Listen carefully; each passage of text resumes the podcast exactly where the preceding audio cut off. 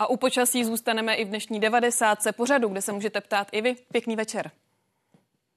Hladiny řek v Česku kvůli vydatnému dešti znovu stoupají. Například v Českém Krumlově je Vltava na třetím stupni povodňové aktivity a město se chystá na možné záplavy. Před extrémními srážkami varují meteorologové taky na Šumavě. A záplavy i za hranicemi. Se silným deštěm a povodněmi se potýkají lidé taky v Německu, Velké Británii nebo ve Francii. Právě tam Česko vyslalo 18 člený tým hasičů s technikou. Na severu Francie by měl zůstat dva týdny. A rok české hudby. 150. výročí narození Josefa Suka připomíná speciální stříbrná mince, kterou vydala Česká národní banka. Zájem o pamětní mince v posledních letech roste. Lidé jsou ochotní kvůli nim čekat ve frontě i několik hodin. Závěrečné téma dnešní 90.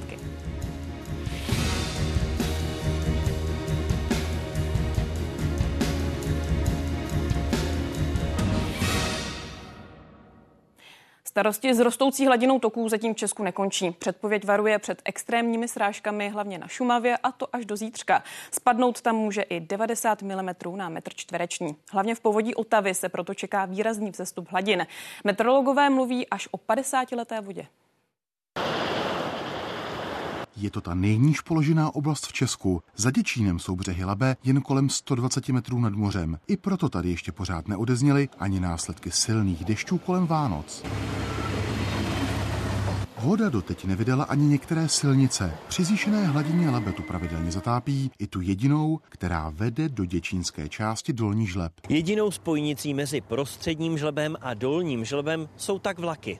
I záchranáři sem teď musí jezdit vlakem, je na to vyčleněný jeden motorák. A teď to ani nevypadá, že by se to mělo v dohledné době změnit. Od včerejšího poledne hladina řeky opět stoupá. Povodňové zábrany máme postaveny u Tyršova mostu. V případě, že by nastoupala voda až k ním, tak zase bude v pohotovosti ehm, požární družstvo, které bude odčerpávat případné průsaky. Důvod předpověď intenzivního dešti na dnešní večer a zítřek. Vltavská kaskáda kvůli tomu zrychlila odpouštění vody, aby měla větší rezervu. V Krkonoších a v Orlických horách by mělo napršet 40 až 60 a v, na Šumavě by to mohlo být až 90 mm srážek. Budou stoupat hladiny řek, které odvodňují především Šumavu a tam může být eh, i výrazně překročen třetí, tedy nejvyšší stupeň povodňové aktivity. Takhle to vypadá v reálu. Šumavská sušice, už ráno tady strážníci zahradili některá místa, zasedá krizový štáb, hasiči chystají nafukovací stěny. Tři hodiny trvá, než ty stěny se vlastně instalují a než plní ten svůj účel. Tady na Modravě včera napadlo kolem 20 cm sněhu. Ten teď postupně odtává a navíc začalo i silně pršet. Došlo i k odstranění některých překážek eh, na vodním toku, eh, připravené eh, stromy, klády, které by potom mohly třeba při té kulminaci ohrozit průtok. Město chystá i pytle s pískem. Odpoledne si pro ně přijelo několik lidí. Ostatním je hasiči dovezou. A to všechno v době, kdy hladina toku paradoxně ještě klesala. My chceme utěsnit dveře mezi garáží a kotlem, že jsme dávali letos na jaře nový kotel za 200 tisíc. Jinde u řek jsou cítit spíše následky zvýšeného odtoku z přehrad. V metropoli už odpoledne doporučili zastavit plavbu. Přitom ruch na vodě byl v zápětí spíš větší, ale to jen osobní lodě. Místo jíst s turisty odjíždějí do kotvišť a provozovatelé odvážejí loďky nebo plovoucí stánky. Z předpovědních modelů ale vyplývá, že ty srážky budou hodně lokalizované a budou se týkat hlavně Šumavy a Českého lesa. Lidé na dolních tocích je tak i díky vlivu Vltavské kaskády pocítí podobně jako tady v Praze. První stupeň povodňové aktivity a voda zalévá jenom náplavky. Krajské redakce a Jan Beránek, Česká televize. A podrobnější informace o vývoji počasí přidá meteorolog Michal Žák. Michale, přejti dobrý večer. Dobrý večer. Jaká je tedy ta aktuální situace na českých tocích? Jaký bude další vývoj? Tak ta aktuální situace je taková, že zhruba na 50 míst platí alespoň první stupeň povodňové aktivity, jak vidíme i na této mapě. Druhý stupeň, to jsou ta, eh, to je ta žlutá barva přesněji, eh, tak ten platí aktuálně na Cidlině, v Novém Bydžově, také na Tyništi v Orlici, eh, také na Horní Vltavě. Na Vltavě v Českém Krumlově je potom třetí stupeň, ale tam je to do jisté míry způsobeno manipulacemi na vodním díle Lipno. No a e, ten další vývoj. E, aktuálně, když se podíváme na to, jak to vypadalo v posledních hodinách se srážkami, tak vidíme, že v průběhu dnešního dne už to nebylo takový ten, nebo nebyl takový ten trvalý déšť, jako v průběhu včerejšího dne, trvalý a vydatný déšť, ale spíš občasné srážky, občasný déšť nebo přehánky. E, a ty nejčerstvější předpovědi počítají s tím, že v noci a zítra přes den bude ještě na většině území občas pršet, budou se tedy vyskytovat přehánky a nebo déšť. Přičemž v horských oblastech Čech, ještě zejména v Čech, můžou být ty srážky trvalejší a vydatnější. Současně zítra večer začnou od jeho západu postupně ustávat a oblaků pak bude také částečně ubývat. Vzhledem k tomu, jaký je tedy ten aktuální vývoj, tak platí výstrahy varující před vydatným, respektive velmi vydatným deštěm. Tato výstraha je v platnosti už od dnešního poledne. No a do zítřejšího večera by v Krkonoších a Frolických horách mohlo spadnout dalších, od této chvíle dalších zhruba 20 až 40, výjimečně možná ještě 50 mm. Na Šumavě a v okolí by to mohlo být 30 až 60 mm. Nicméně eh, ty poslední modely, hydrologické modely, eh, počítají s tím, že by ta odezva, povodňová odezva na té Otavě, horní Otavě a jejich přítocích nakonec nemusela být až tak dramatická, jako to vypadalo ještě dnes dopoledne. Jednak kvůli tomu, že v průběhu dnešního odpoledne přeci jen ty srážky nebyly tak vydatné. Současně velká část toho sněhu, který tam napadl, už rozstál, to znamená, ten eh, odtok z toho tajícího sněhu v této oblasti už nebude tak výrazný. Na druhou stranu ta povodí jsou hodně nasycená, takže přece jenom stačí relativně malé množství srážek, aby ta odezva byla, byla výrazná. Eh, ten druhý stupeň ale bude eh, s velkou pravděpodobností dosažen nejenom na té Otavě, ale i na dalších tocích, které pramení v oblasti jihozápadních Čech, zejména tedy Šumavy a Českého lesa. No a také v povodí Horního Labe, případně Horní Moravy, může být druhý stupeň překročen. Pokud je o Dolní Labe, tam by vlivem do toku ta hladina měla stoupat až později, zítra odpoledne večer. Postupně tam bude zřejmě dosažen i druhý stupeň, to spíš v pátek. Není vyloučeno, že při kulminaci posléze i třetí stupeň, ale to je ještě poměrně, řekl bych, daleko nebo za dlouho.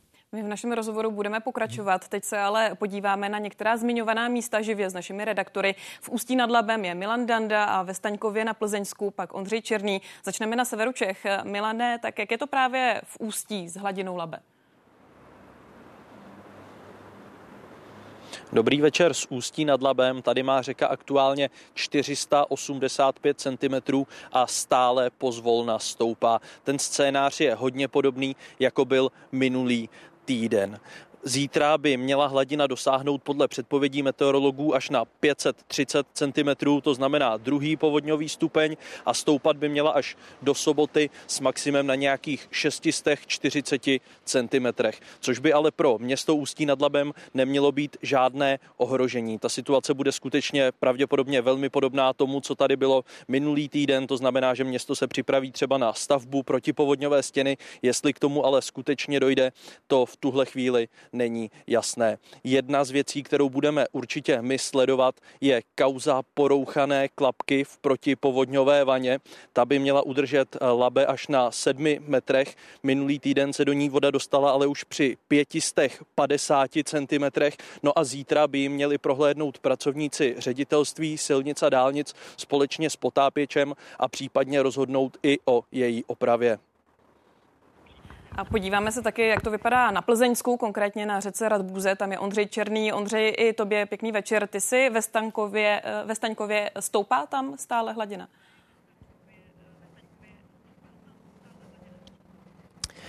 Dobrý večer. Tady na Domažlicku je ten stupeň, celkový stupeň výstrahy sice nižší než eh, dejme tomu na Sušicku, ale samotné řeky by měly dosahovat až třetího stupně povodňové aktivity. Radbuza tady ve Staňkově eh, v těchto minutách dosáhla přitom teprve prvního stupně, což je bdělost a 160 cm. Jak můžeme vidět, tak ta voda zatím neteče nějak moc rychle, ale třeba některé ze stromů při březích už jsou Eh, zaplavené. Eh, nicméně podle modelu Českého hydrometeorologického ústavu eh, ta hladina bude dál stoupat. Na druhý stupeň by měla dosáhnout kolem 23. hodiny a neměla by se na něm zastavit a měla by stoupat i během noci někdy zhruba kolem třetí hodiny meteorologové předpovídají, eh, že eh, nastane ten třetí stupeň povodňové aktivity, eh, což už je stupeň ohrožení. No a kulminace Radbuzy tady ve Staňkově by měla nastat zítra kolem 13. hodiny odpoledne. Tolik tedy naši redaktoři přímo z místa. Michale, očekávali jste, že ty srážky s, nebo sníh budou až tak vydatné? Eh, myslím si, že v této situaci v těch posledních dnech docela ano. Tady vidíme, kolik vody spadlo za posledních 48 hodin. A nejvíc to bylo právě podle očekávání na návětří Šumavy. Stanice Prášily naměřila za těch 48 hodin eh, kolem 85 mm. Velmi podobné to bylo i v Peci pod Sněžkou. Jinak ale ty Krkonoše měly přece jenom eh, těch srážek o něco méně. Také je nutné zdůraznit, že to jsou srážky, to znamená i sníh, kdyby se rosta, kdyby rozpustil se a veškerý ten sníh se převedl tedy na tu kapalnou vodu. Zejména v těch vyšších horských polohách samozřejmě část z toho sněhu stále leží, ani neodstála nebo odtála jenom část z toho. Takže myslím si, že z hlediska předpovědi této situace to bylo poměrně dobře předpovězeno. Samozřejmě důležitá věc, bude pršet dál. Tak jak už jsme naznačili, v noci a zítra ještě na většině území pršet bude, zejména tady v těch horských oblastech je vydatněji. Bude ještě teplo 4 eh, až, eh, pardon, v noci 7 až 3 stupně, přes den 5 až 9 stupňů na horách v tisíci metrech, zítra kolem jednoho. To znamená, že to tání sněhu ještě bude částečně pokračovat, ale ta hranice snížení bude klesat zhruba na 900 metrů a na severu to bude později večer i do nižších poloh. Každopádně večer od jeho západu budou srážky ustávat a to znamená, že ta situace by se potom v průběhu pátku opravdu měla začít výrazně zlepšovat. Samozřejmě s výjimkou těch dolních úseků toků, kde vlivem do toku ještě bude nebo budou ty hladiny stoupat. Jsou záplavy na přelomu roku na začátku ledna časté? Uh, úplně časté bych neřekl, ale na druhou stranu, když se podíváme do historie, tak úplně výjimečné také ne, protože uh, třeba v roce 2011 uh, eh, jsme zažili v lednu povodňovou situaci, nebo v roce, tuším, 2002 v té vzdálenější historii, třeba v roce 1846 na Labi byla dokonce katastrofální povodeň. A ona ta, ty lednové povodně, to je většinou taková kombinace buď vydatných srážek, které spadnou do nějaké tlustší vrstvy sněhu, který rychle taje, takže potom eh, vlastně kombinace toho deště při oteplení a vody stajícího sněhu vede k tomu rychlému vlastně nárůstu průtoků a nárůstu hladin. Někdy samozřejmě tu situaci potom můžou komplikovat ještě ledové jevy, respektive ledové kry, které se vlastně ucpou eh, na, na zhromáždí v korytu, ucpou ho a pak samozřejmě ty lokální dopady můžou být eh, výrazně horší, což třeba v těch posledních epizodách této nebo v prosinci naštěstí nenastalo. Jak je to s ochlazením? Přijde, jak dlouho bude mhm. trvat? Přijde, přijde. Uh, už jsem říkal, že v pátek skoro na většině území pršet nebude, pouze na severu, severozápadě můžou být slabé srážky a teploty 4 až 8. To ještě ochlazení příliš není, ale o víkendu už máme teploty výrazně nižší. V sobotu 1 až 5 stupňů a v průběhu dne bude na většině území pršet. Méně srážek čekáme na severozápadě nebo v severozápadní polovině Čech. A postupně hranice snížení zhruba z 900 metrů bude klesat na 300 metrů. Hlavně později odpoledne večera v noci na neděli, potom už čekáme sněhové vločky i v nížinách. V neděli bude sněžit hlavně v jižní, v východní polovině území, naopak od severu, severozápadu budou srážky zase ustávat. A ty teploty přes den už jenom mezi minus 3 a jedním, na severovýchodě kolem minus 5 a ještě mrazivější budou dny po neděli, eh, kdy eh, k nám bude zasahovat tlaková výše od severozápadu, takže současně bude oblaku ubývat a bude nás provázet přes den často slunečné počasí, polojasné, skoro jasné nebe, eh, může být úplně jasno, ojedněle nízká oblačnost, výjimečně se slabým sněžením, ale ty teploty budou nízké, minima minus 7 až minus 12, při sněhu, při sněhové pokrývce a slabším větru dokonce kolem minus 15. Maxima minus 7 až minus 3. V polovině týdne by se mělo začít zvolna oteplovat. V té druhé polovině týdne by se teploty odpoledne, hlavně v nížinách, mohly dostat i lehce nad nulu. Na druhou stranu no to vypadá jako, že to je nějaký velmi silný mráz, ale když se podíváme do historie, tak samozřejmě zažili jsme v lednu teploty výrazně nižší včetně arktických dnů, kdy teplota i přes den zůstala pod minus 10 stupňů a e, takové teploty neočekáváme.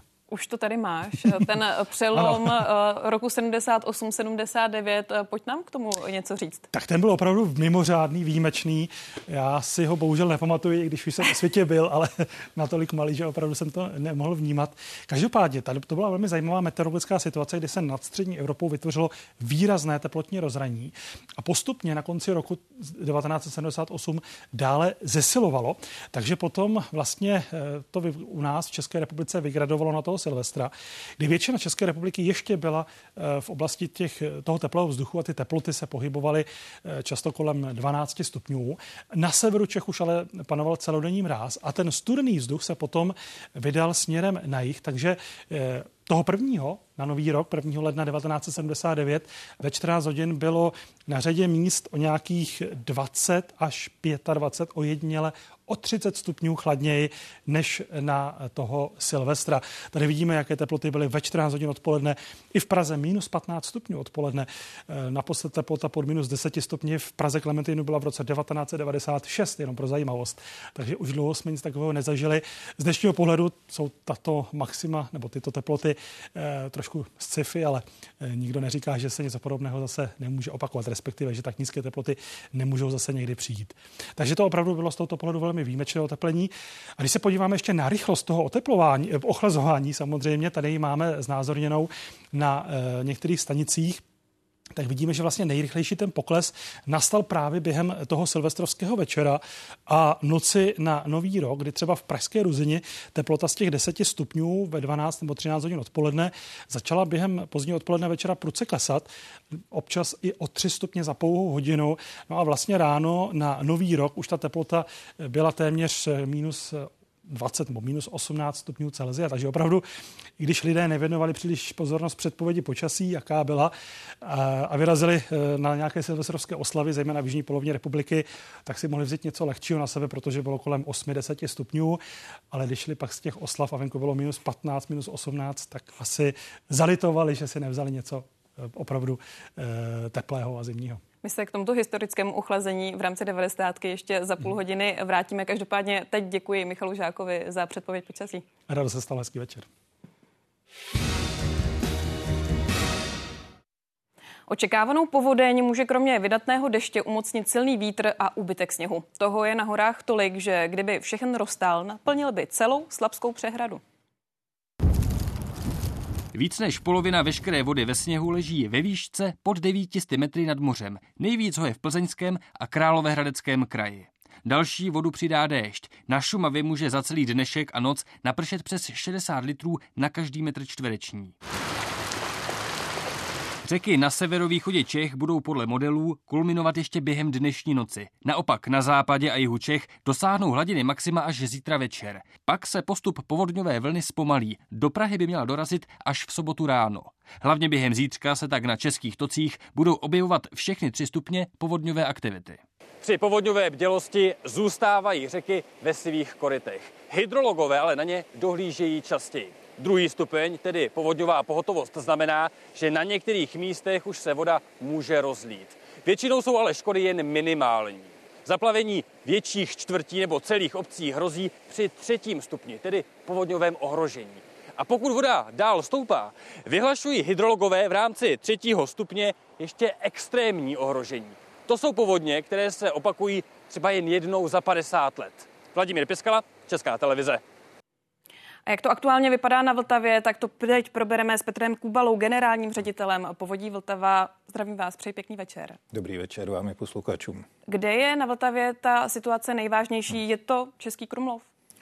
No, mediálně a z hlediska dosažení stupňů povodňové aktivity je to Český Krumlov protože v Českém Krumlově je dosažen nyní třetí stupeň povodňové aktivity, ale je to dáno tím, že eh, odpouštíme z Lipenské nádrže takzvaný neškodný otok na té jeho horní hranici, to je teda do 90 metrů krychlových za sekundu, takže to potom vytváří v Českém Krumlově eh, ten třetí povodňový stupeň, ale přesně na hranici. Hranice třetího povodňového stupně je 220 cm na vodoměrné lati a my se tam pohybujeme tak 221, 222, 219, či to tam tak osciluje přesně kolem té hranice, takže eh, ta situace opticky je nejhorší, ale je to řízená manipulace a odpouští se takzvaný neškodný otok, takže není ta situace taková, aby tam způsobila nějaké významné škody nebo něco podobného. Blíží se Vltava někde hmm. jinde k tomu třetímu stupni?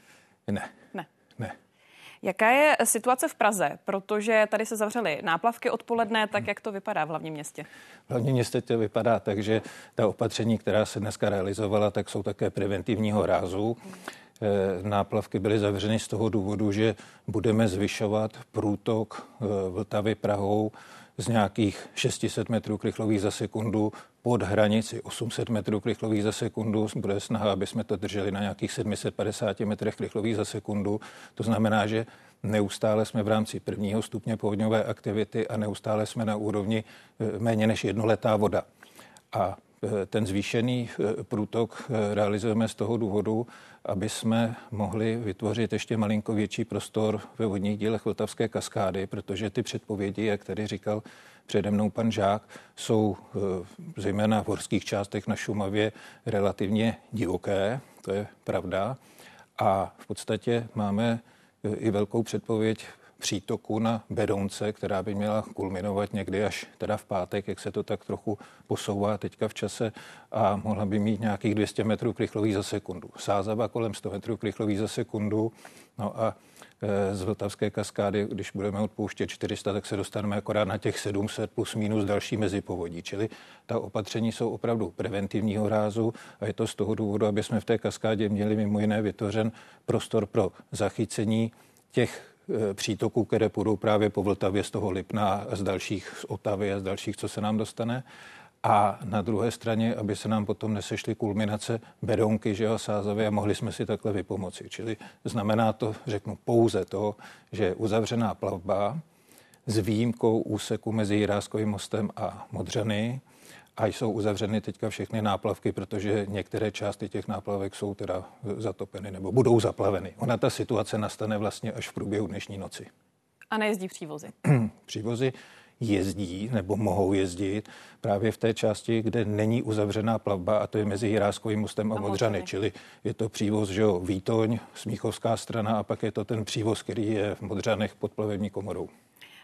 Já jsem si našla nějaké rozhovory s vámi a několikrát se tam opakovala otázka, jestli jsou pro vás horší povodně nebo sucho. A vždy odpovídáte, že sucho.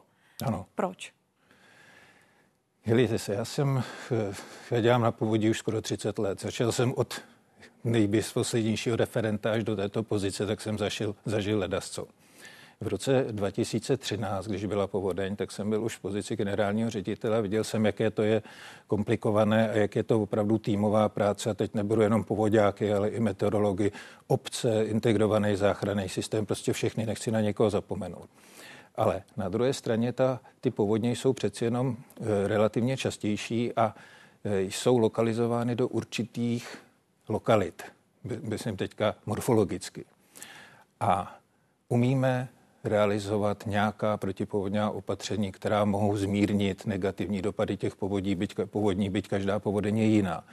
Zatímco to sucho, to má výrazně plošnější dopady a je takové záludnější, protože tady to teďka krásně zaznělo, že jo. Máme předpověď meteorologickou, přijdou srážky, ta voda odteče, pak nějakých pár dní nebo hodin, záleží, jak kde čekáme na to, až se to vrátí do běžného stavu, nebo když jsou přívalové srážky, tak to je ještě rychlejší. Ale to sucho přichází plíživěji a v podstatě ty jeho dopady jsou v celé ploše, nechci říct povodí, ale celého území. Takže vlastně potom ty jeho negativní dopady mohou mít Eh, anebo mývají zcela zásadní dopady na množství vody a můžeme se dostat do nedostatku vody. A na co potřebujeme vodu?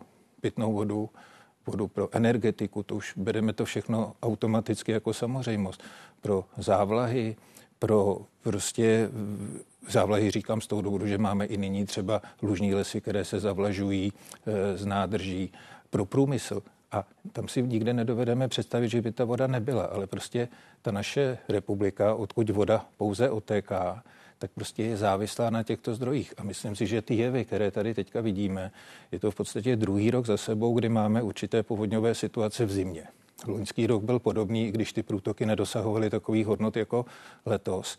Tak si vemte, že nám ta voda odtéká v době, kdy v podstatě nějak moc ani neumíme zužitkovat myslím, z důvodu zemědělského využití, že ho na jaře, kdy ji potřebujeme, nebo z hlediska právě těch zásobování. A pak nám většinou může chybět v tom období právě jarních a letních měsíců. Takže eh, se suchem tak neumíme pracovat, musíme se tomu přizpůsobit, dělat nějaká adaptační opatření, hledat tu cestu. Je to rozhodně běh na delší tráť a tam nám všem držím palce, ale z hlediska těch klimatických scénářů vidíme, že jsou horší, než byly ty prognózy. Říká Petr Kubala, který byl hostem 90. Moc za to děkuji. Pěkný večer. Já vám taky děkuji a přeji hezký večer. A nás samozřejmě zajímá také situace na dalších českých řekách. Teď jsme ve spojení s Jiřím Petrem, vedoucím vodohospodářského dispečingu povodí Labe. Zdravím vás, vám také přeji pěkný večer. Dobrý večer všem. Pojďme si tedy schrnout aktuální situaci na Labi. Tak na Labi máme v tuto chvíli aktuálně, nebo na povodí Labe máme v tuto chvíli dva druhé stupně povodňové aktivity a asi 24 prvních stupňů. A co se týče samotného Labe, tak tu, to v tuto chvíli kulminuje někde okolo Hradce Králové a dá se předpokládat, že v těch dalších dnech bude stoupat od Hradce Králové až po státní hranici. To znamená, že očekáváte výrazné zhoršení té situace nebo něco, co je stále ještě, řekněme, pod kontrolou? Tak mělo by dojít k dosažení třetích stupňů povodňové aktivity, to znamená, že ta situace by měla být hodně podobná té situaci eh, během vánočních svátků. Labe se rozvodnilo už na přelomu roku. Jak jste zmínil, stihla se ta hladina vrátit, nebo jak možná velká komplikace to pro vás je, když ty vlny přichází takto eh, rychle za sebou? tak eh, možná je to lepší, protože pokud by ta voda odstávala najednou v jednom velkém víku, tak by se dalo asi očekávat, že ty eh, stavy a průtoky budou celkově vyšší během těch té jedné epizody, než, než které, kterých dosáhnou během těch dvou, případně tří opakujících se epizod. A můžeme předpokládat, že dojde k dosažení třetích stupňů aktivit, povodňové aktivity, a co se týče té vánoční povodně, tak ta nám stihla z tého třetího stupně povodní aktivity, kterého dosáhla opadnout na první stupeň, e, do toho normálního stavu se nevrátila.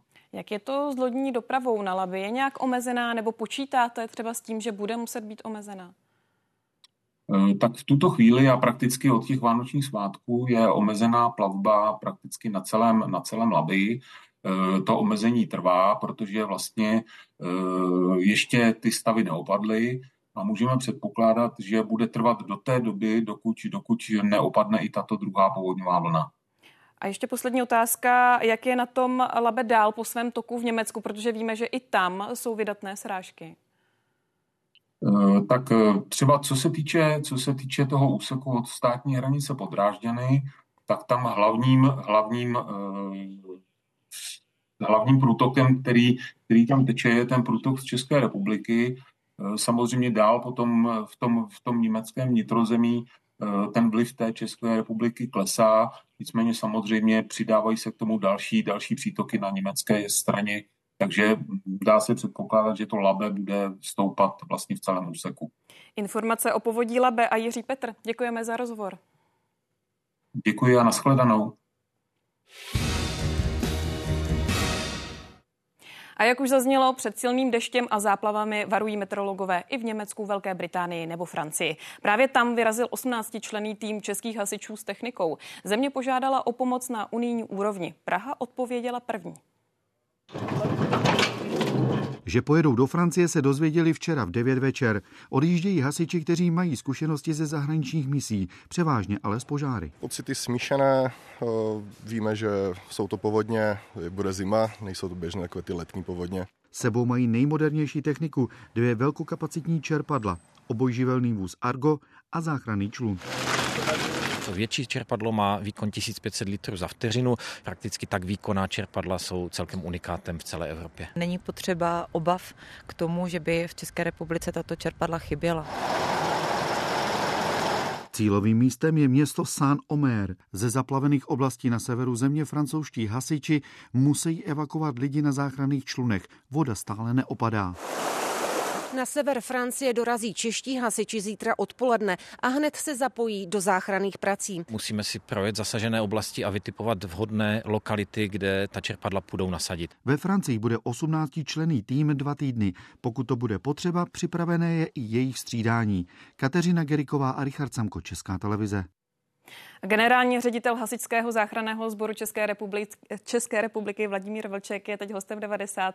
I vám pěkný večer. Dobrý večer vám i divákům. Pojďme začít tou komunikací. Jak to funguje? Ve Francii jsou záplavy, Francie oficiálně přes nějaký společný unijní systém požádá o pomoc a je potom na zemích Unie, kdo se ozve s tou pomocí?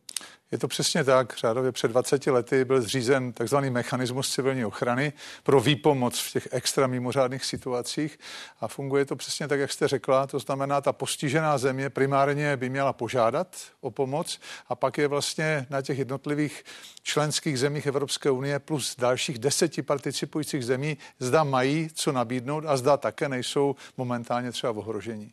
Je ten požadavek konkrétní v tom smyslu, kolik techniky, kolik hasičů? Je ten požadavek eh, velice konkrétní. Zrovna ve vztahu k Francii přišly ty požadavky dva. Včera dopoledne to byl požadavek vlastně na elektrická čerpadla o velkém výkonu 5000 litrů minutově a více takovými my nedisponujeme.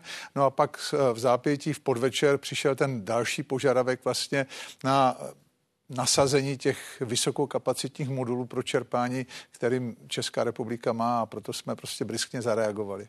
A ten první požadavek někdo splnil? Někdo z nich? Nikdo. Nikdo. Aspoň podle našich informací nikdo, protože není to úplně běžné, aby opravdu vlastně byla tak výkona čerpadla na elektrický pohon, která by byla, byla transferovatelná až do té postižené země. To znamená, že do Francie aktuálně vyjeli pouze čeští hasiči? Nikoliv.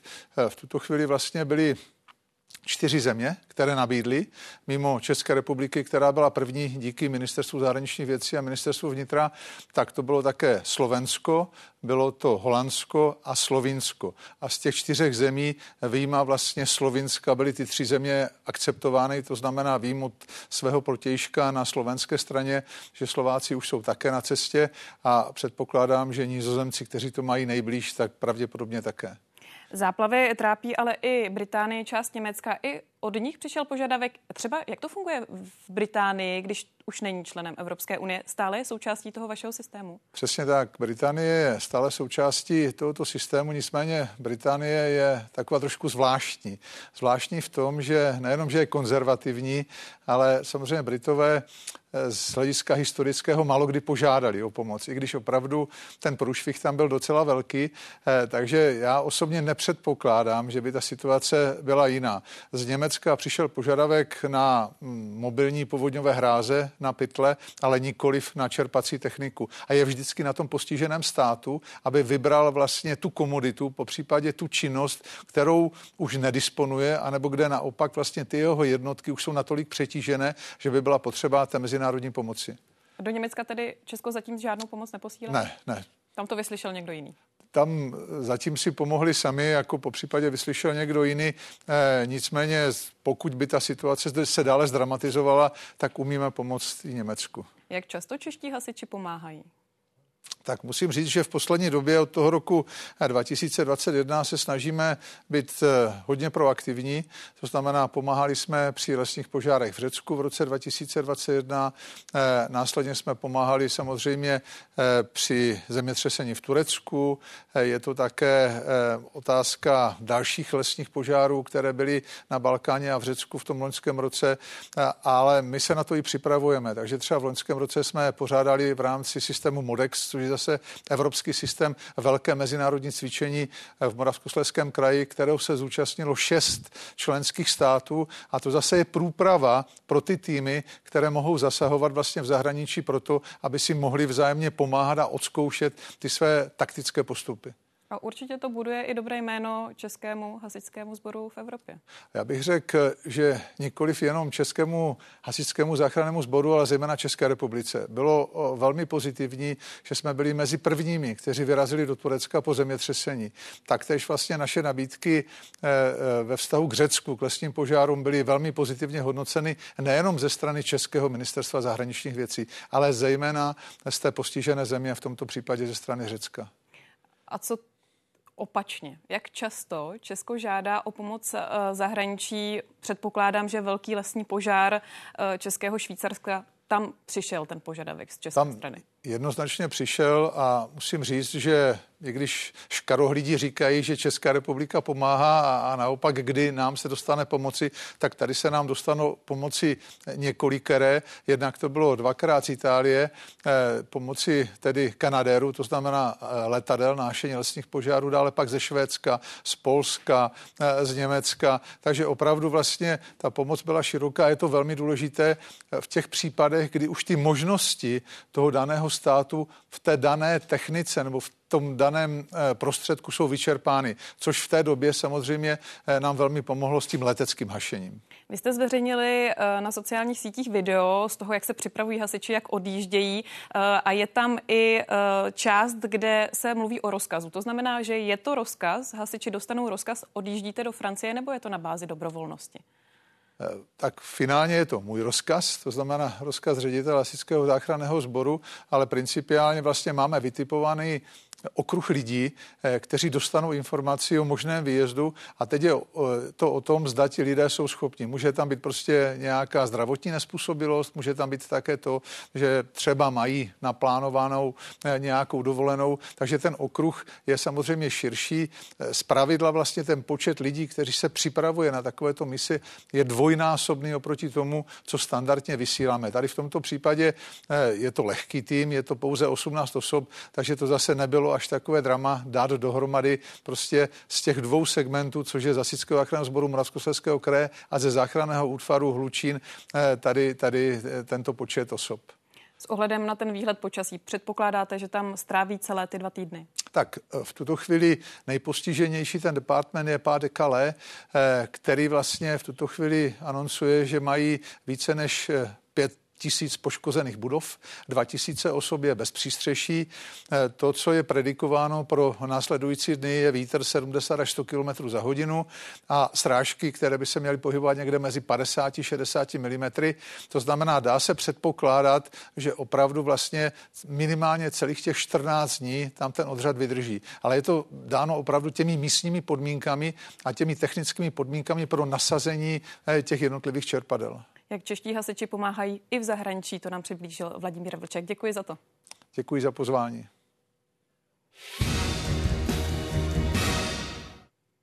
A počasí ještě jednou, tentokrát ale pohled do historie. Před 45 lety zasáhla tehdejší Československo výjimečná ledová kalamita. Během pár hodin v průběhu silvestrovské noci spadla teplota z 10 stupňů nad nulou hluboko pod bo, bod mrazu. Zamrzlo uhlí u elektráren a města ochromil sníh. Z následky se pak země potýkala téměř měsíc. Šťastný a veselý, říkali jsme si my, pro něž Silvestr 78. roku měl být tím nejveselějším dnem v roce. Málo koho v těch chvílích napadlo, aby se podíval z okna na teploměr. Proč také? Vždyť ještě před několika hodinami ukazoval téměř všude 7 až 10 stupňů nad nulou.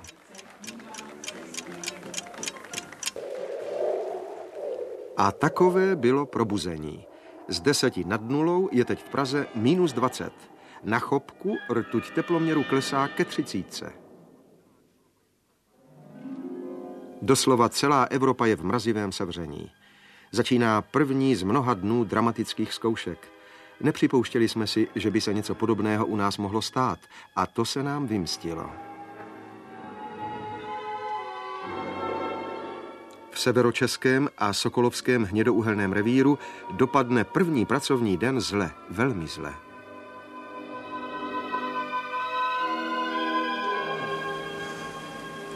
Klouzali nohy, autobusy, to všechno, to se báli zastavit. To chodníky, silnice, všechno samej led. Převodovky, spojky, to bylo obalený ledem, 5-6 cm ledu. Strašný. Můžu říct, že za ty leta, co tady dělám, tak to byla nejhorší šichta, jakou jsem tady prožil. A podrobnosti teď s meteorologem Vladimírem Vondráčkem, který je naším posledním hostem 90. I vás vítám. Přeji pěkný večer. Dobrý večer. Jak jste prožíval Silvestr 78-79? Měl jste službu? Ne, neměl a bylo to velmi zajímavé, ale bylo by to dlouhé vyprávění, ale... Tak nějakou kratší verzi. Něco kratší verzi, dobře. Takhle, ten týden celý mezivánoční teda byl velmi teplý, jarní teploty maxima byly přes 15 stupňů No a já jsem, já většinou vždycky sloužil na Vánoce ty první dva svátky, abych měl volno na Silvestra, protože jsme jezdili několik let do Harachova. No a takže jsem všechno sledoval pouze jako divák, bez jaksi odborných podkladů, které tehdy zdaleka nebyly takové, jako jsou teď, to je, nebudeme o tom se šířit dále, ale hlavně mm, skutečně se vědělo, už někdy asi dva, tři dny dopředu, že nás čeká jako výrazné ochlazení. To jako se vědělo, to už nějak z těch e, předpovědních map bylo jako známo. Dokonce potom už bylo známo, že je studeno, velmi studeno v Německu, v obou Německách, tehdy bylo, že ještě NDR a Srn, Srn, teda. No a takže jsme to sledovali a čekali jsme jak to jako bude dopadat jako lyžaři tam v tom Harachově. A že ještě na Silvestra přes den v Harachově pršelo teploty kolem, já nevím, asi 7-8 stupňů. Na večer přijeli e, nějací lidé e, na Silvestra do Harachova a hlásili, že od severu, že prostě v Liberci už mrzne a já nevím, ledovka a takovéhle záležitosti. No a ono skutečně už v půlnoci na Silvestra i v tom Harachově bylo asi pod minus 10 stupňů a ráno asi minus 20. A takhle to bylo de facto do rána na celém území. On sem pronikl opravdu velmi studený arktický vzduch, eh, který, jak jsem říkal, už asi dva dny ležel nad Německem a nějak ty naše hory nás chránily. Jak Krušné hory, tak Krkonoše. No a teprve jako o té, o té noci ze Silvestra na Nový rok se všemi průsmyky ten studený těžší vzduch prostě eh, k nám vhrnul a, a to bylo bezprecedentní ta rychlost i ta jako intenzita nebo velikost toho ochlazení byla opravdu veliká a nečekaná. A jaká byla ta předpověď počasí? Počítalo se s nějakým výraznějším ochlazením? No, počítalo, počítalo, ale hlavně se teda ne, nevědělo, co udělá to frontální rozhraní. To bylo skutečně, to jsem litoval kolegy, kteří sloužili, protože dva dní prostě opravdu to tam vyselo, vyselo a najednou během, já nevím, 12, 12 20 maximálně hodin přišlo ochlazení až 30 stupňové protože oni opravdu ty maxima, nebo ta maxima eh, byla na Silvestra kolem 10 stupňů, někde bylo 11, 12, no a do rána bylo téměř všude kolem minus 20 a někde ještě víc. Prostě ochlazení bylo asi to největší o, o minus 34 stupňů za eh, asi těch, říkám, od obědna, od obědna eh, na Silvestra do rána na Nový rok.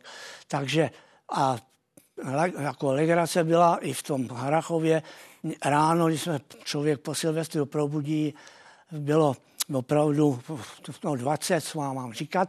Nikde žádné auto, protože samozřejmě vůbec nic nikde nevělo, tak se jako pouze po celé dopoledne eh, po tom Harachově ta auta různě roztlačovala a bylo to strašně, strašně jako no, zajímavé v jistém smyslu. To mi povězte, přibližte mi možná tu společenskou náladu, jak to lidé prožívali, protože já jsem se dnes i ptala svých rodičů, jak na to vzpomínají oni. Hmm. Ta jejich vzpomínka je pozitivní, protože byly uhelné prázdniny, ale předpokládám tím, jak tam bylo spousta komplikací, že lidé nebyli úplně dobře naladění. No to ne, to určitě ne, protože jednak, jak, jak jste říkala, oni opravdu zamrzali, když jsme jeli domů potom odpoledne, během dopoledne se nám to jakž takž podařilo ty auta uh, jako si nastartovat, tak jsme prostě vyjeli, že jo, někdo, už někdy po obědě a po cestě zamrzala nafta prostě naftákům. Moto, takže na, na silnici, eh, na dálnici, to už byla dálnice, eh, z Mladé Boleslavy do Prahy jsme viděli několik prostě odstavených, zamrzlých aut, která prostě nedojela do Prahy ale jestli bych mohl, jak jsem já prožíval, opravdu, ten, to bylo zajímavé a myslím, že i z televizního hlediska to bylo zajímavé. Totiž eh, na Silvestra roku 78 eh, jsem samozřejmě eh, jak si i v, i v těch hotelích jsem tam koukal na televizi. No a to právě končila posledním dílem, myslím, nevím, kde si přesně, na Silvestra to asi ne, Nemocnice na kraji města. Známý seriál, že oblíbený, velmi oblíbený. No a e, v té Varšaviance to byla ta, ta voda, rekreační prostě chalupa, tak e, tam byl pozván koncertní, nebo jak jsem, koncertní, ne, normálně prostě skupina tehdy Pet, známého Petra Nováka, mm-hmm. bude, já nevím, jaké kam až sahá pamětnictví.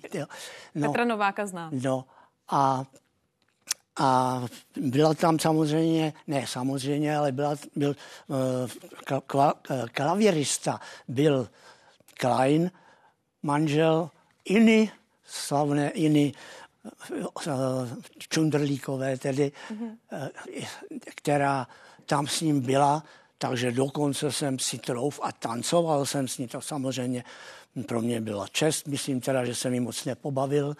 No ale vrchol všeho bylo, že my jsme, my tři meteorologové, doktor Koubek a Magdalena Lípová a já, ještě tehdy nedoktoři, jsme eh, vystupovali silvestrovském pořadu a v o půlnoci pod dirigováním Menšíka jsme zpívali tu známou zdravici, prostě kdy každá redakce to jak si zpívala, zpívali to čtyři eh, lehčí atleti, kteří vyhráli tehdy eh, na mistrovství Evropy štafetu čtyřikrát 400 metrů, abych byl přesný. Takže eh, pro mě to byl opravdu zážitek nezapomatelný.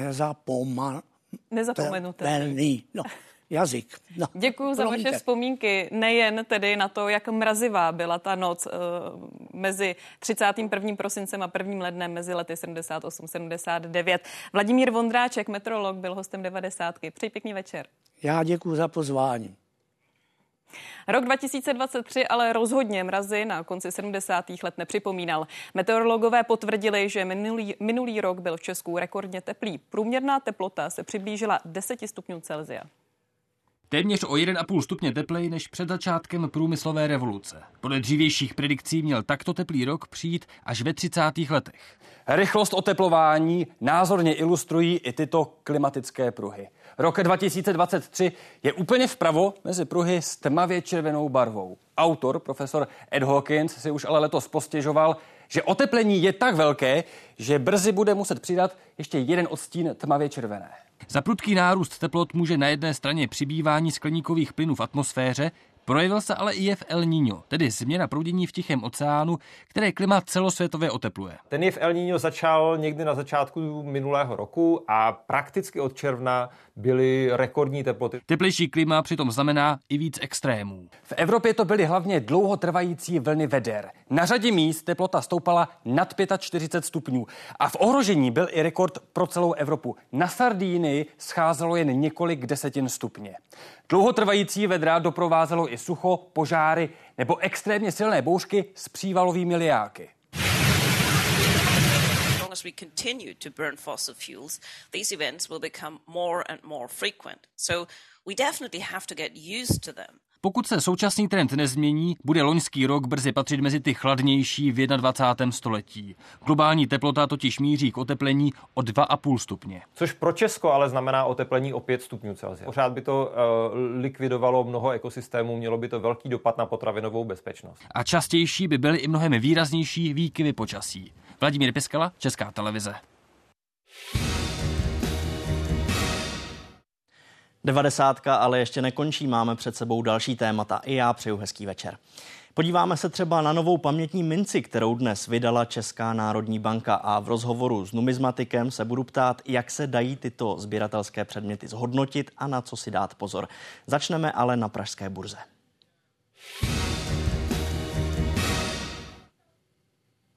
Objem obchodů na pražské burze loni po třech letech růstu opět klesl. Celkem dosáhl 141 miliard korun. Meziročně je to o 22% méně. V tomto čísle jsou ale kromě akcí i dluhopisy nebo investiční fondy. Když se podíváme na samotný akciový trh, tak ten se oproti předloňsku snížil o 26%, zhruba na 124 miliard korun. I tak patřila burza k nejvýkonnějším trhům v Evropě. Hodnota hlavního indexu ve srovnání s rokem 2022 vzrostla téměř o 18%. Propad objemu obchodů zaznamenaly téměř všechny evropské trhy. Evropa zkrátka v poslední době je poněkud turbulentní region. Eh, vidíme samozřejmě válku na východě Evropy a problematickou cenu eh, elektrických energií a vůbec energií v Evropě, která trošku brzdí evropský průmysl. Nicméně já si myslím, že to bude mít krátké trvání a že evropské firmy se opět dostanou do kurzu. A téma pro Vladimíra Vávru, makléře společnosti Wood and Company. Přeju hezký večer. Dobrý večer. Eh, navažme prosím na pana Koblice, kterého jsme teď slyšeli. Dostanou se podle vás evropské firmy opět do kurzu? Já se obávám, že v nejbližší době asi nelze očekávat nějaký zásadní zvrat. Je to bohužel dáno hm, historicky uh, anglosaským způsobem fungování ekonomiky. Přece jenom uh, na americkém trhu uh, investoři mají um, mnohem širší paletu společností, do kterých mohou investovat a které jsou primárně zaměřeny na technologický sektor. Právě nedostatek těch společností, jejichž akcie jsou obchodované na burzách v Evropě, vidím ten hlavní nedostatek oproti Spojeným státům a samozřejmě eh, my nejsme výjimkou. A ty důvody jsou všude v Evropě stejné, anebo ta pražská burza je ještě něčím specifická? Já si myslím, že je to, je to obdobné, eh, když se bavíme třeba o tom poklesu, dramatickém poklesu aktivity. Není to jenom jako nějaký jako současný fenomén, v podstatě k němu dochází plošně na eh, zahraničních burzách už od roku 2007-2008 od eh, velké hospodářské krize, velké finanční krize. Je tam takový fenomén, že mnoho těch obchodů se přesouvá z burz eh, mimo burzy, kdy obchody se vypořádávají bez využití právě vypořádávacích nebo obchodních systémů burz. To je určitě největší, největší faktor faktor dominantní, který eh, tento trend způsobuje. A u nás samozřejmě, když bych se měl vyjádřit k tomu minulému roku, velkou roli hrály úrokové sazby. Eh, centrální banka držela eh, úrokové sazby na úrovni 7% až do loňského prosince. Investoři měli alternativní nástroje, jako jsou termínované vklady nebo fixně úročené dluhopisy, které v podstatě těmi vysokými výnosy se stávaly zajímavou alternativou právě k těm akciovým, akciovým instrumentům. Když zůstaneme na pražské burze, jak moc ovlivnili její důvěryhodnost výroky některých politiků, třeba v souvislosti eh, se společností ČES? Viděli jsme v loňském roce, že na ty výroky burza reagovala, akcie ČESu eh, poskakovaly eh, docela razantním způsobem někdy.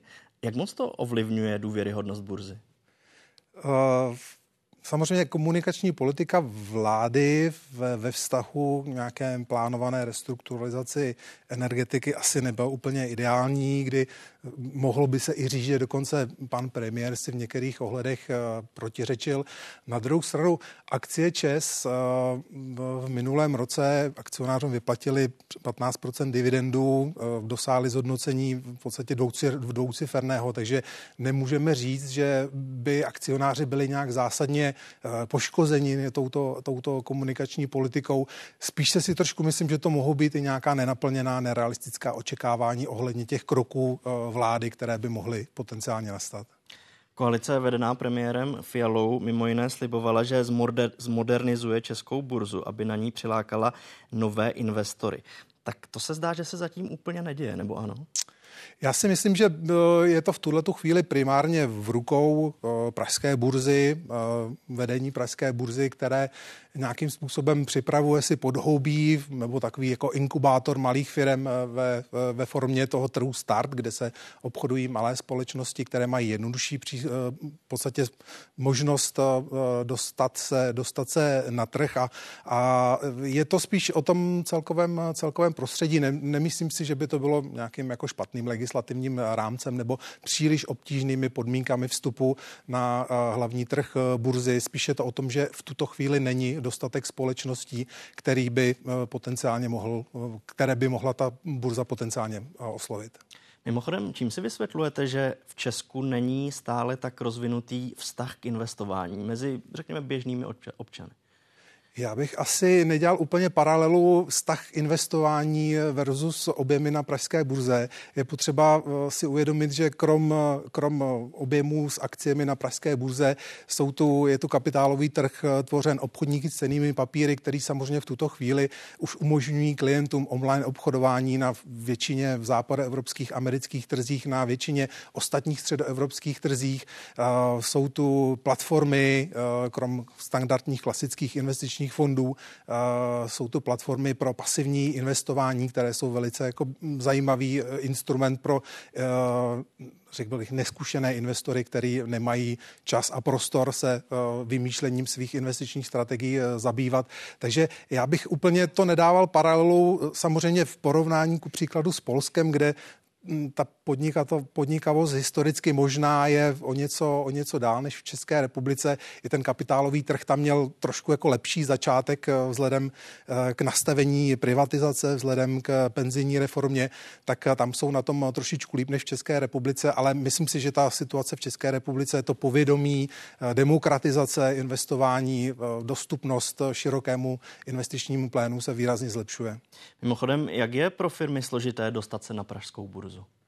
Je to samozřejmě zdlouhavý, poměrně jako zdlouhavý proces, eh, náročný na účetní standardy. Eh, asi to není záležitost eh, několika týdnů či několika málo měsíců, ale já zase říkám, nemyslím si, že by tady byly nějaké dramatické zásadní bariéry, které by odrazovali společnosti vstupovat na, na pražskou burzu. Je to prostě spíše dáno historicky, kdy podniky nebo společnosti eh, dlouhodobě sázely nebo fungovaly na základě bankovního financování. A eh, v tuto chvíli prostě těch společností, které touto formou by si eh, alokovali kapitál, není mnoho, ale je potřeba si zase uvědomit, že to je zase celosvětový fenomén. Eh, obchodní nebo aktivita v sektoru fúzí eh, akvizic v celém světě byla velice potlačena v posledních letech právě vysokými úrokovými sazbami a už tuto dobu jenom ta uh, vizibilita, že jsme asi dosáhli vrcholu, že úrokové sazby už pravděpodobně nepůjdou dál výše a naopak budou klesat, uh, dává více komfortu a větší šanci na to, že podobné kapitálové transakce by se na tom trhu mohly nějakým způsobem rozpohybovat v příštím roce, v letošním roce. Ostatně, jaké to je se na burzu dostat a udržet se na ní, na to se zeptáme eh, konkrétní firmy, zástupce konkrétní firmy. Eh, Jakub Hamerka, finanční ředitel a člen představenstva a také akcionář společno, společnosti Karol Ledr je s námi ve spojení. Přeju hezký den. Dobrý večer.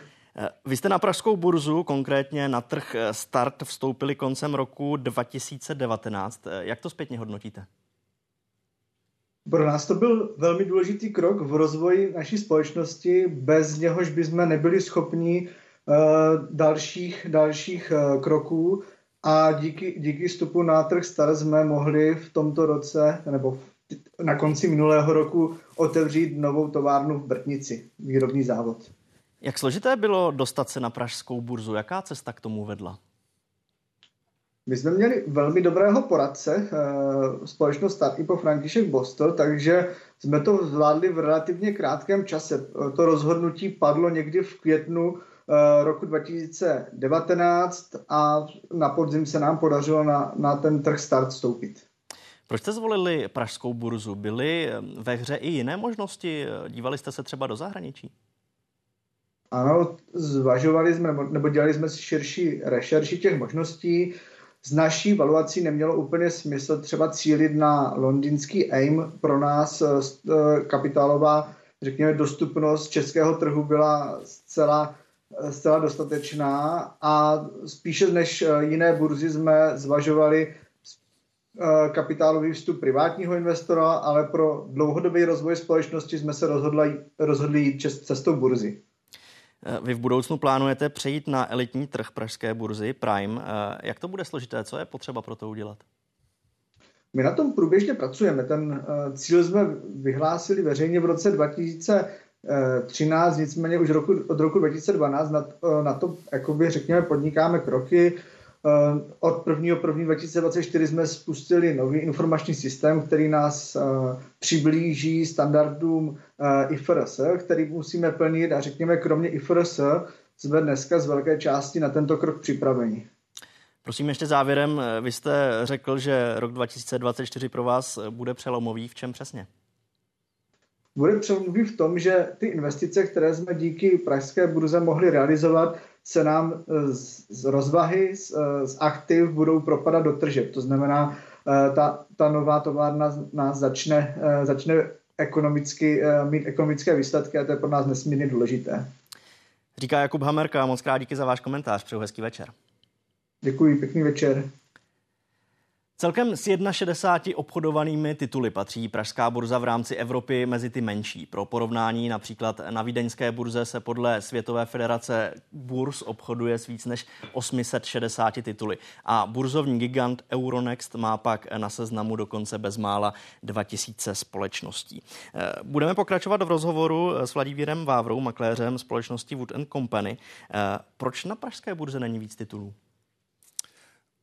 Tento, tato skutečnost sahá opravdu do, hluboko do historie vzniku kapitálového trhu po, v období v 90. letech, kdy zvolený způsob eh, privatizace v podstatě nahrál tomu, že eh, teda majetek byl rozdělen do rukou eh, malých, malých akcionářů, následně došlo k nějaké kumulaci těch, těch podílů, ať už formou, ať už formou investičních fondů nebo prostě velkých, velkých společností.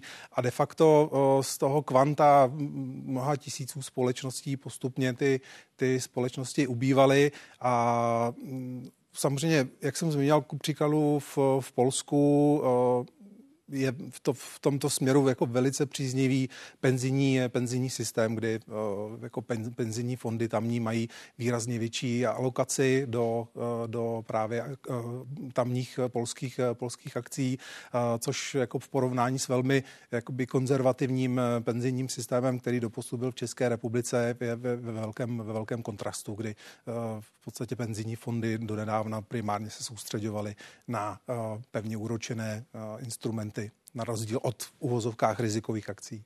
A co teď v tuhle chvíli odrazuje firmy, aby vstoupily na pražskou burzu? Jak je nalákat?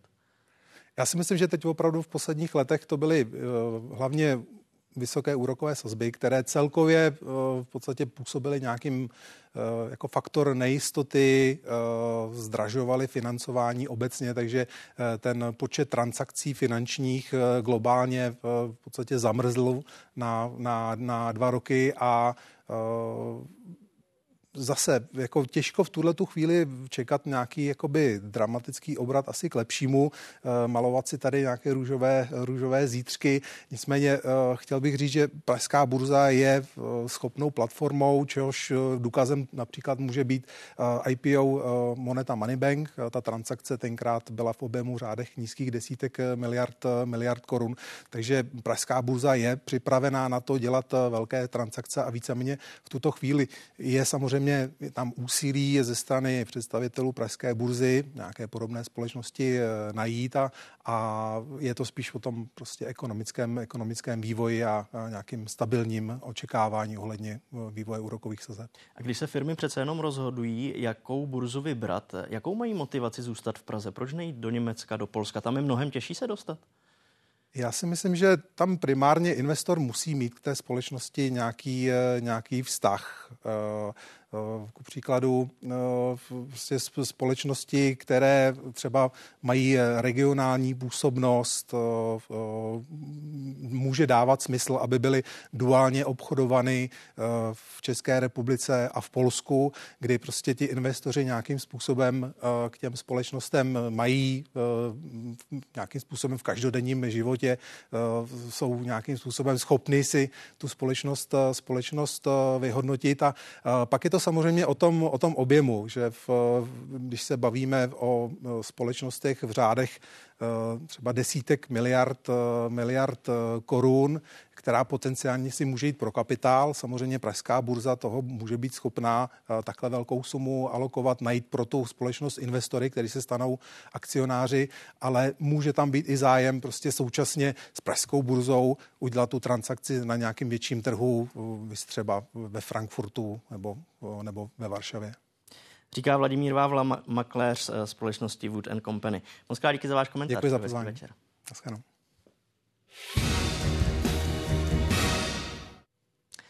Kolínská automobilka Toyota loni vyrobila přes 192 tisíc vozů. To je meziročně skoro o 10 tisíc míň. Důvodem byly neplánované odstávky. Kvůli chybějícím dílům produkce v součtu stála víc než dva měsíce. Naposledy na přelomu srpna a září.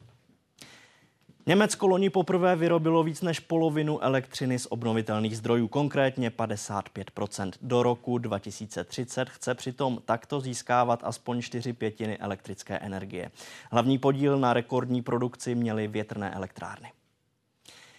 A inflace v Turecku v prosinci zrychlila na 65% a je tak nejvýš za poslední rok. Podle tamního statistického úřadu meziročně zdražovaly hotely, kavárny a restaurace, doprava nebo potraviny.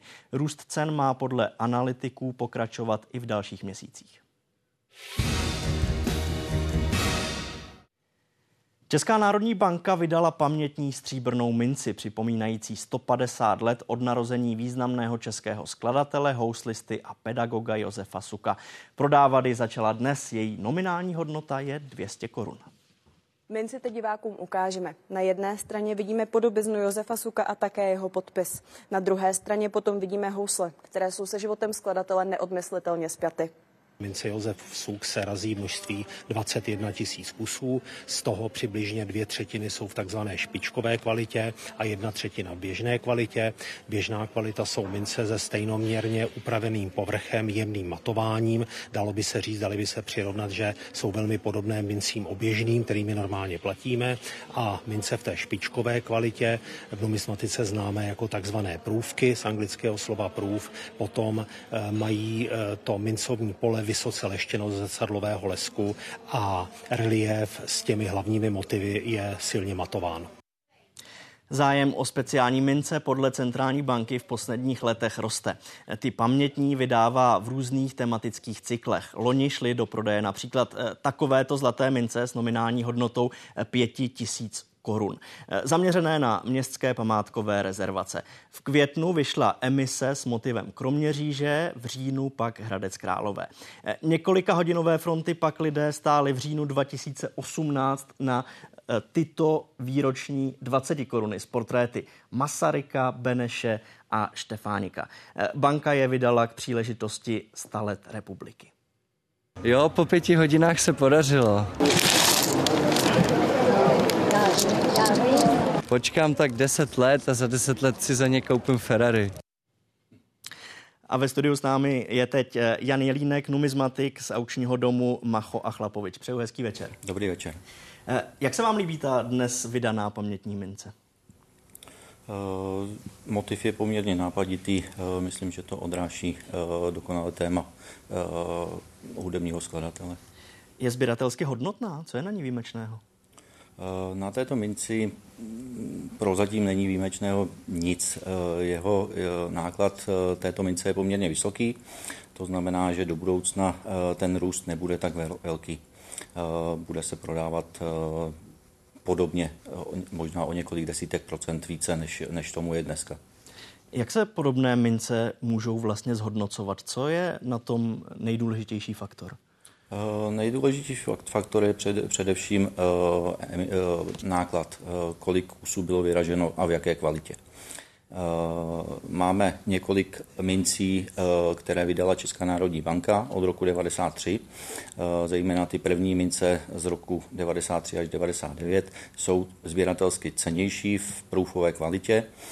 Tam se bavíme dnes o desítkách tisíc korun, kdežto pořizovací cena byla několik set korun. Vy máte před sebou na stole některé ukázky mincí. Popište prosím, jaké máte. Uh, nejzajímavější nebo takovou uh, atypickou mincí je tato kilová mince, která byla vyražena uh, před rokem. Je to k výročí Velké Prahy z roku 2022. Uh, je to jedno kilo rizího stříbra. Její nominální hodnota je 10 000 korun. Eh, musíme potom rozlišovat nominální hodnotu a prodejní cenu. Eh, nominální hodnota je pouze eh, hodnota, která je na minci vyražena, kdežto prodejní cena je potom několikanásobně vyšší. A ta se teď může pohybovat jak u této? Tato mince se dnes prodává něco mezi 40 až 45 tisíc korun to emisní cena byla někde okolo 30-35 tisíc. A do budoucna se dá předpokládat, že ta cena bude ještě růst? Eh, cena především v matné variantě by mohla eh, do budoucna růst. Co je mimochodem důležité mít u těch mincí? Protože vidím, že jsou eh, v krabičce, máte k tomu i nějaké doklady, certifikáty. Co je podstatné mít kromě té samotné mince?